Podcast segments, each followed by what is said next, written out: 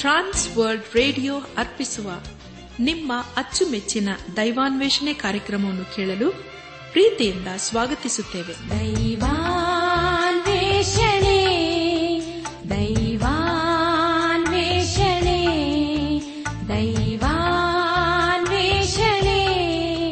ದೈವಾನ್ವೇಷಣೆ. ಬನ್ನಿ ಪ್ರಿಯರೇ ದೇವರ ವಾಕ್ಯವನ್ನು ಧ್ಯಾನ ಮಾಡುವ ಮುನ್ನ ಕರ್ತನ ಸಮ್ಮುಖದಲ್ಲಿ. ನಮ್ಮನ್ನು ತಗ್ಗಿಸಿಕೊಂಡು ನಮ್ಮ ಶಿರವನ್ನು ಭಾಗಿಸಿ ನಮ್ಮ ಕಣ್ಣುಗಳನ್ನು ಮುಚ್ಚಿಕೊಂಡು ಧೀನತೆಯಿಂದ ಪ್ರಾರ್ಥನೆ ಮಾಡೋಣ.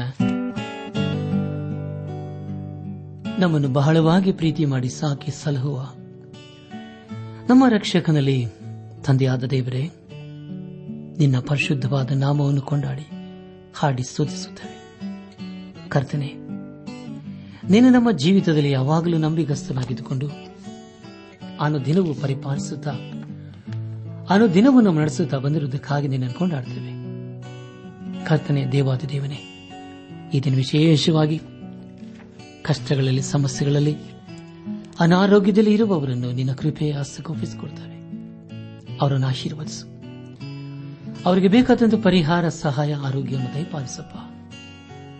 ನಾವೆಲ್ಲರೂ ರೀತಿಯಲ್ಲಿ ನಿನ್ನವರಾಗಿ ಜೀವಿಸುತ್ತ, ಒಂದು ದಿವಸ ನಾವೆಲ್ಲರೂ ನಿನ್ನ ಮಹಿಮೆಯಲ್ಲಿ ಕಂಡು ಬರಲು ಕೃಪೆ ತೋರಿಸು. ಎಲ್ಲ ಘನ ಮಾನ ಮಹಿಮೆ ನಿನಗೆ ಮಾತ್ರ ಸಲ್ಲಿಸುತ್ತಾ ನಮ್ಮ ಪ್ರಾರ್ಥನೆ ಸ್ತೋತ್ರಗಳನ್ನು. ನಮ್ಮ ಒಡೆಯನು, ನಮ್ಮ ರಕ್ಷಕನು, ಲೋಕವಿಮೋಚಕನೂ ಆದ ಯೇಸು ಕ್ರಿಸ್ತನ ದಿವ್ಯ ನಾಮದಲ್ಲಿ ಸಮರ್ಪಿಸಿಕೊಳ್ಳುತ್ತೇವೆ ತಂದೆಯೇ. ಆಮೇನ್.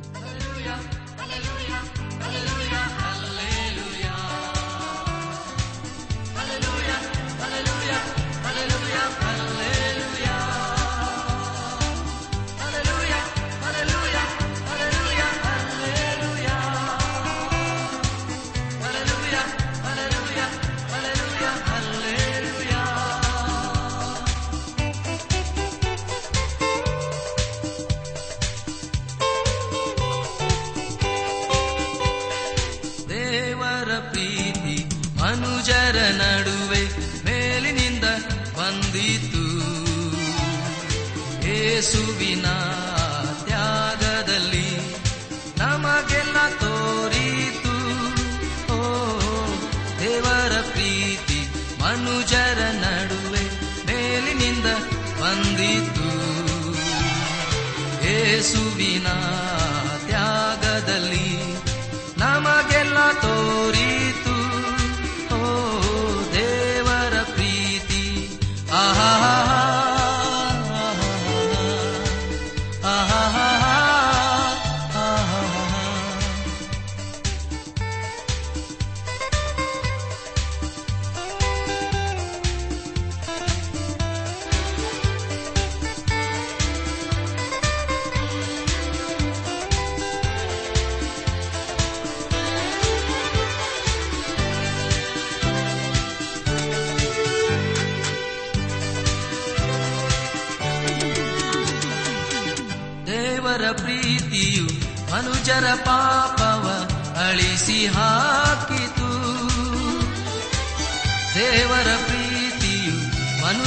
ಪಾಪವ ಅಳಿಸಿ ಹಾಕಿತು. ಆತನ ಕೃಪೆಯು ಮನುಜರ ನಡುವೆ ಹರಿದು ಬಂದಿತು. ಆತನ ಕೃಪೆಯು ಮನುಜರ ನಡುವೆ ಹರಿದು ಬಂದಿತು. ದೇವರ ಪ್ರೀತಿ ಮನುಜರ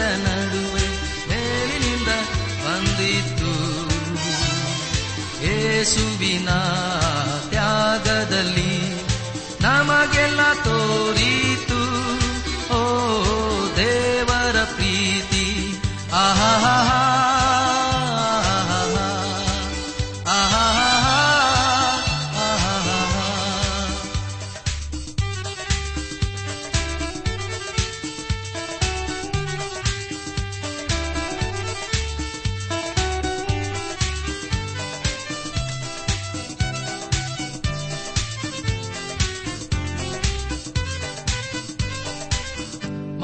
ತಪ್ಪಿ ನಡೆಯುವಂತವರಿಗೆ ದೇವರ ಪ್ರೀತಿಯು. ಓ ನಡೆಯುವಂತವರಿಗೆ ದೇವರ ಪ್ರೀತಿಯು. ಮಾರ್ಗ ತಪ್ಪಿ ಹೋಗದಂತೆ ನಡೆಸಿ ಕಾಯುವುದು. ಮಾರ್ಗ ತಪ್ಪಿ ಹೋಗದಂತೆ ನಡೆಸಿ ಕಾಯುವುದು ದೇವರ ಪ್ರೀತಿ ಮನುಜರ ನಡುವೆ ಮೇಲಿನಿಂದ ಬಂದಿತು. ಏಸುವಿನ ತ್ಯಾಗದಲ್ಲಿ ನಮಗೆಲ್ಲ ತೋರಿತು. ಓ, ದೇವರ ಪ್ರೀತಿ ಮನುಜರ ನಡುವೆ ಮೇಲಿನಿಂದ ಬಂದಿತು. ಯೇಸುವಿನ ತ್ಯಾಗದಲ್ಲಿ ನಮಗೆಲ್ಲ ತೋರಿತು. ಓ ದೇವರ ಪ್ರೀತಿ. Hallelujah hallelujah hallelujah hallelujah.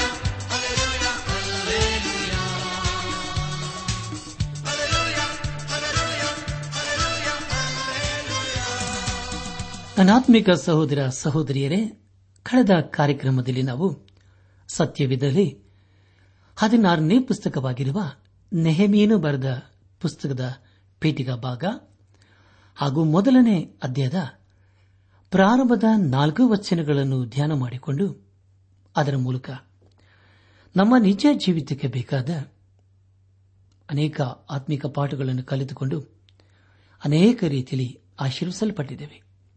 ದೇವರಿಗೆ ಮಹಿಮೆ ಉಂಟಾಗಲಿ. ಧ್ಯಾನ ಮಾಡಿದಂತಹ ವಿಷಯಗಳನ್ನು ಈಗ ನೆನಪು ಮಾಡಿಕೊಂಡು ಮುಂದಿನ ಭೇದ ಭಾಗಕ್ಕೆ ಸಾಗೋಣ.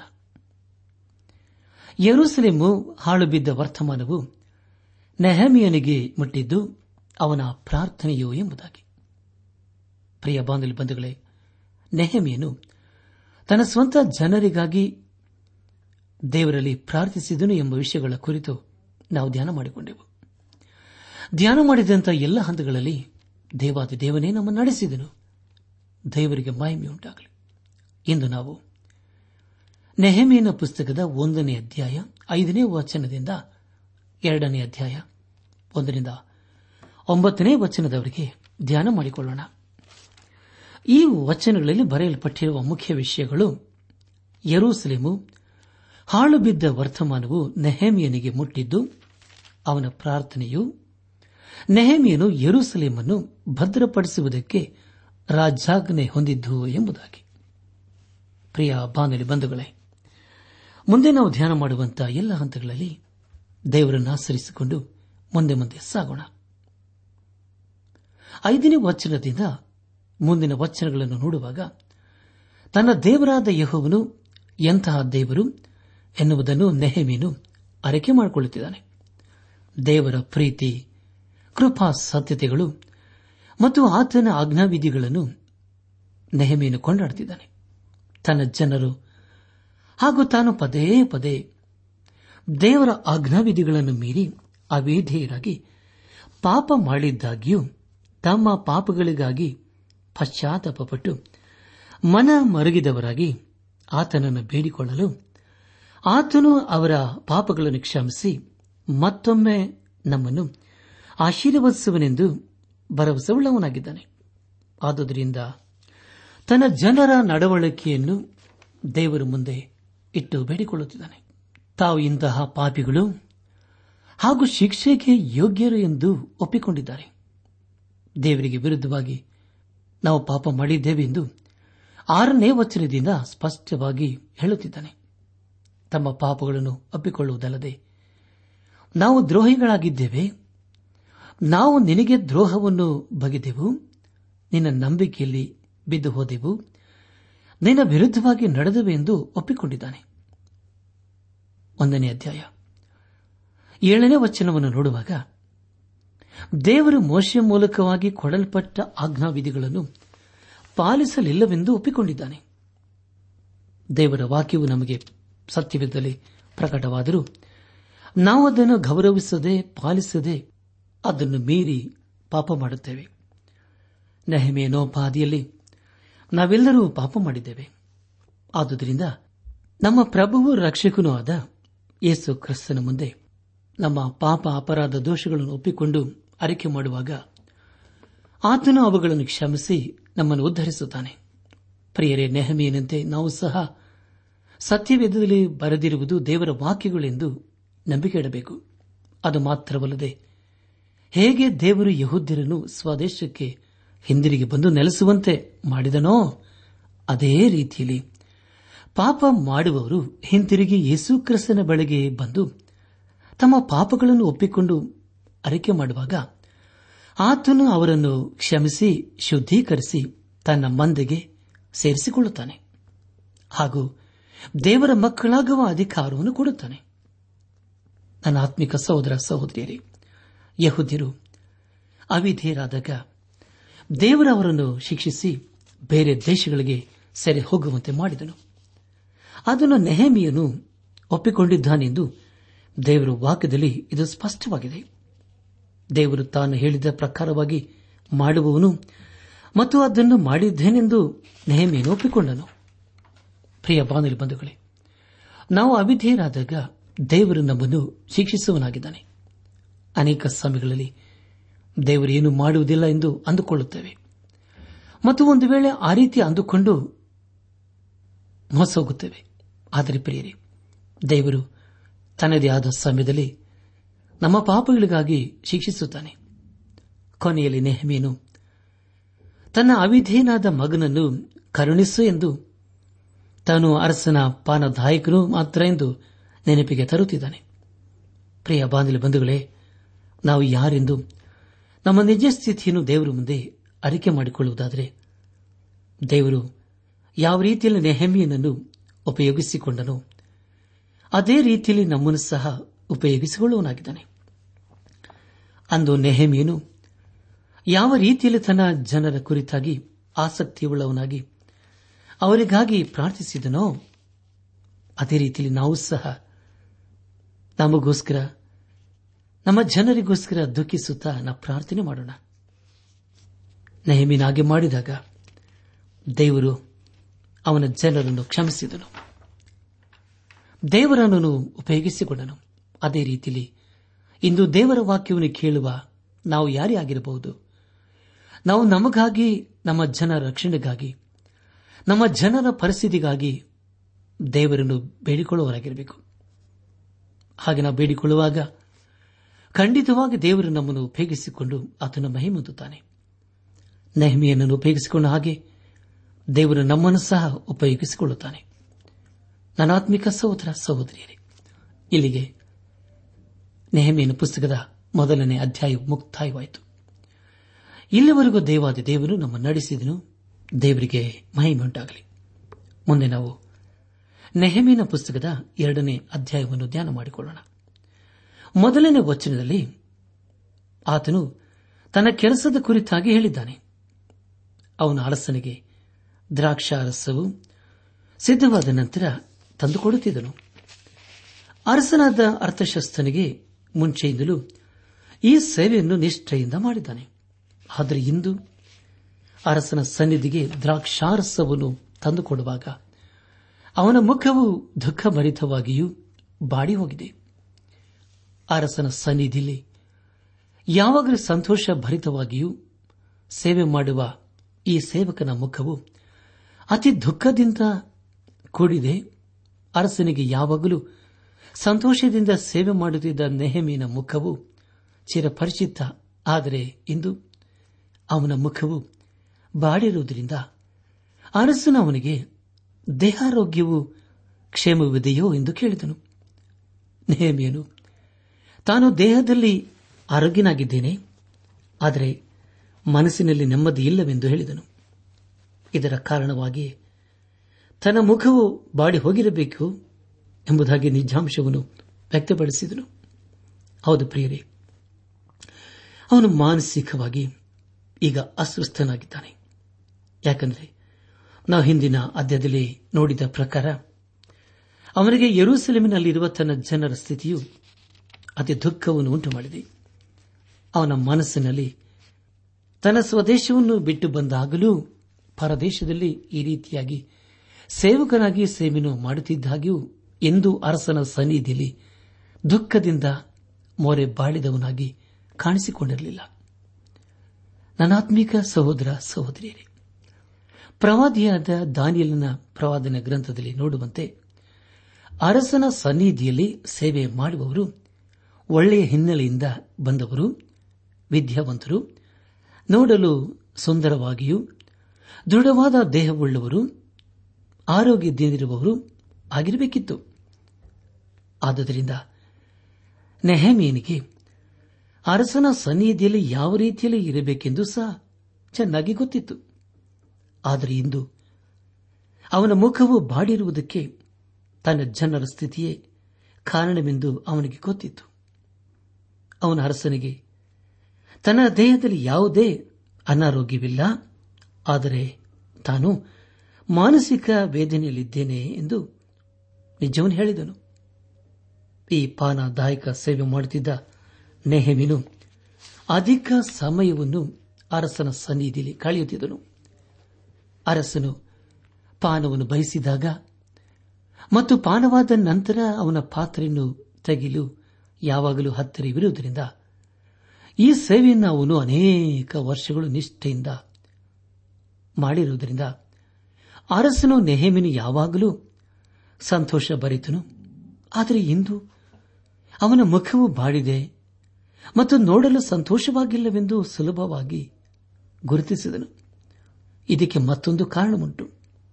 ಅವನು ಆ ಸುದ್ದಿಯು ತಿಳಿದ ನಂತರ ತನ್ನ ಜನರಿಗಾಗಿ ಅತ್ತನು ದಿನವೆಲ್ಲ ಉಪವಾಸವಿದ್ದು ಪ್ರಾರ್ಥಿಸಿದನು. ಆ ಕಾರಣದಿಂದಲೂ ಸಹ ಅವನ ಮುಖವು ಬಾಡಿರಬಹುದು.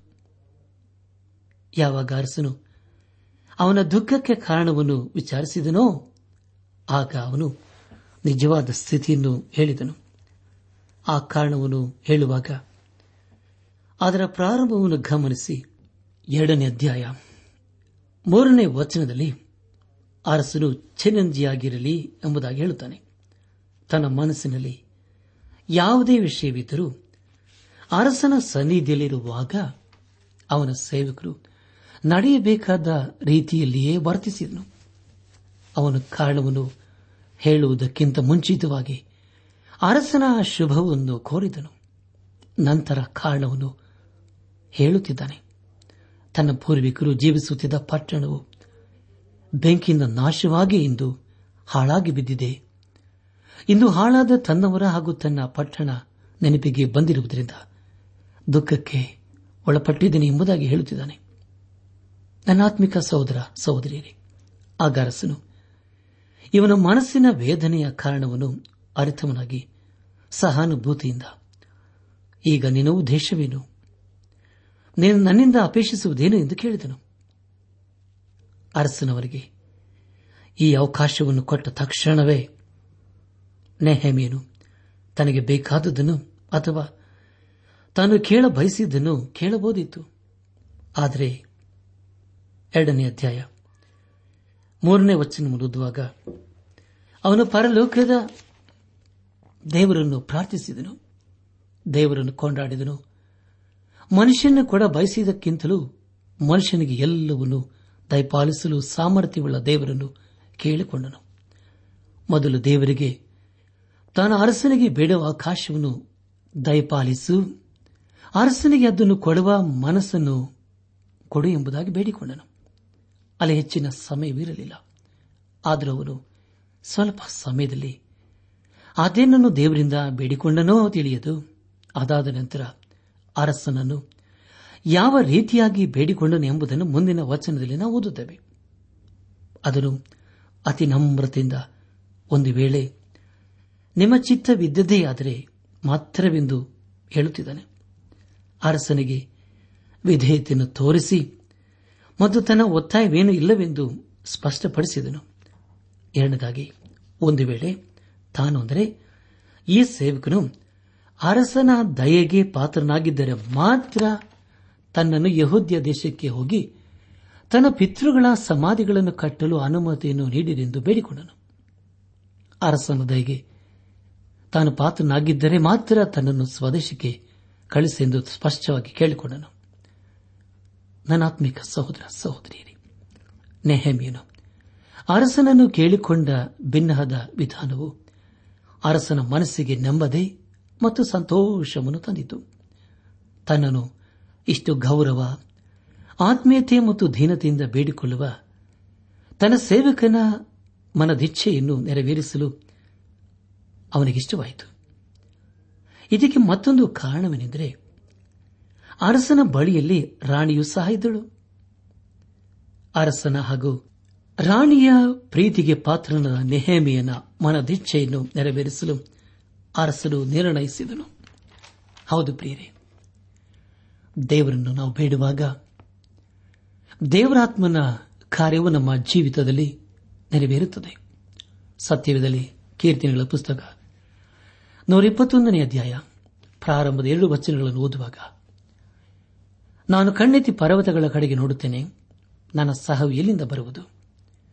ಭೂಮಿ ಆಕಾಶಗಳನ್ನು ನಿರ್ಮಿಸಿದ ಯಹೋವನಿಂದಲೇ ನನ್ನ ಸಹಾಯವು ಬರುತ್ತದೆ ಎಂಬುದಾಗಿ.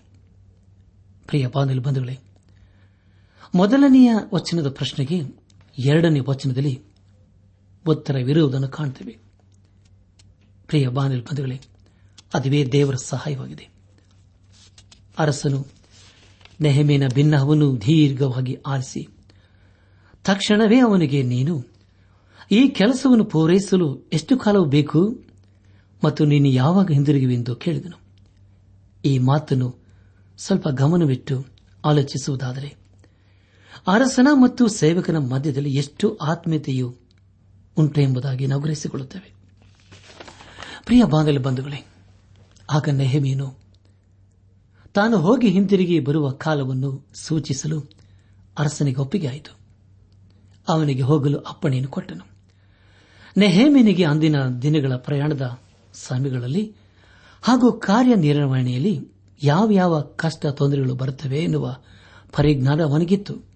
ಆದದರಿಂದ ಅವನು ಅರಸನಿಗೆ, ತಾನು ಸ್ವದೇಶಕ್ಕೆ ಅರಸನ ಅಪ್ಪಣೆಯಿಂದಲೇ ಹೊರಡುತ್ತಿದ್ದೇನೆ ಎನ್ನುವ ಅಪ್ಪಣೆಯ ಪತ್ರ ಮತ್ತು ತನ್ನ ಪ್ರಯಾಣದ ಕ್ಷೇಮಕ್ಕಾಗಿ ಸಿಪಾಯಿಗಳಿಂದ ರಕ್ಷಣೆ ಹಾಗೂ ಒಳೆಯಾಚೆಯ ದಡದಲ್ಲಿ ಆಡಳಿತ ಪಾಲಕನಿಗೆ ಅವನು ತನಗೆ ಮಾಡಬೇಕಾದ ಸಹಾಯದ ಪತ್ರಗಳನ್ನು ಕೊಡಬೇಕಾಗಿ ಅರಸನನ್ನು ಕೇಳಿಕೊಂಡನು. ಈ ಪತ್ರಗಳು ತನ್ನ ಕಾರ್ಯ ನಿರ್ವಹಣೆಯಲ್ಲಿ ಅತಿ ಸಹಾಯಕವಾಗಿವೆ ಎಂದು ಮನಗಂಡನು.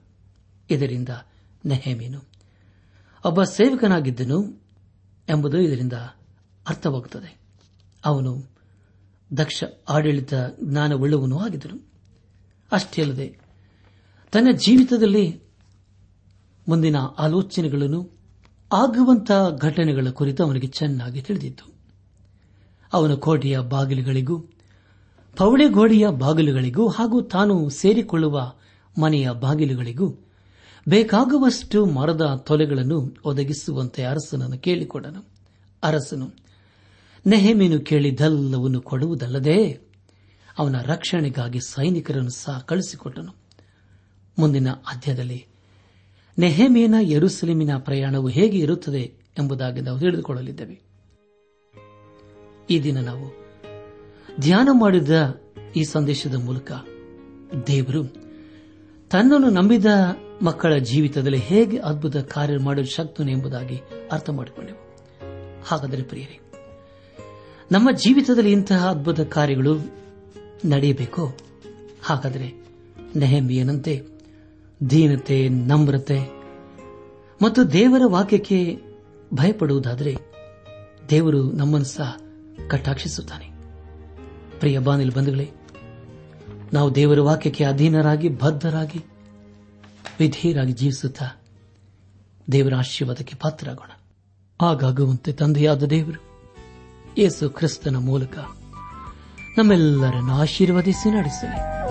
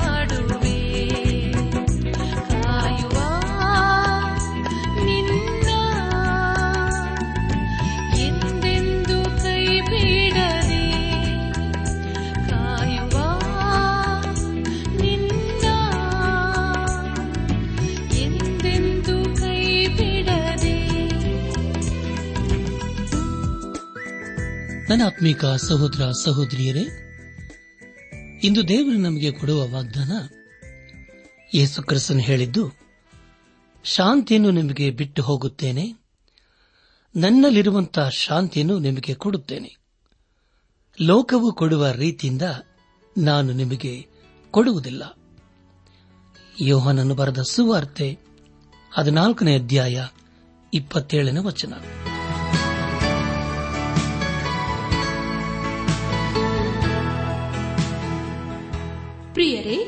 ಇದುವರೆಗೂ ಆಲಿಸಿದ ದೈವಾನ್ವೇಷಣೆ ಕಾರ್ಯಕ್ರಮವು ನಿಮ್ಮ ಮನಸ್ಸಿಗೆ ಸಮಾಧಾನ, ಸಂತೋಷ ನೀಡಿದೆ ಎಂದು ನಾವು ನಂಬುತ್ತೇವೆ.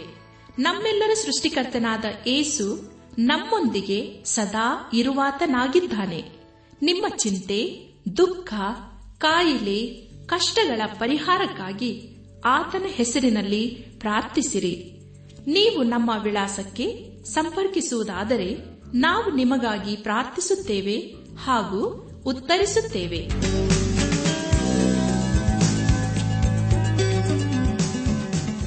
ನಮ್ಮ ವಿಳಾಸ ದೈವಾನ್ ವೇಷಣೆ ಟ್ರಾನ್ಸ್ ವರ್ಲ್ಡ್ ರೇಡಿಯೋ, ಇಂಡಿಯಾ, ಟಪಾಲು ಪೆಟ್ಟಿಗೆ, ನಾಲ್ಕು ಮೂರು, ಎರಡು ಸೊನ್ನೆ, ಬೆಂಗಳೂರು, ನಲವತ್ಮೂರು.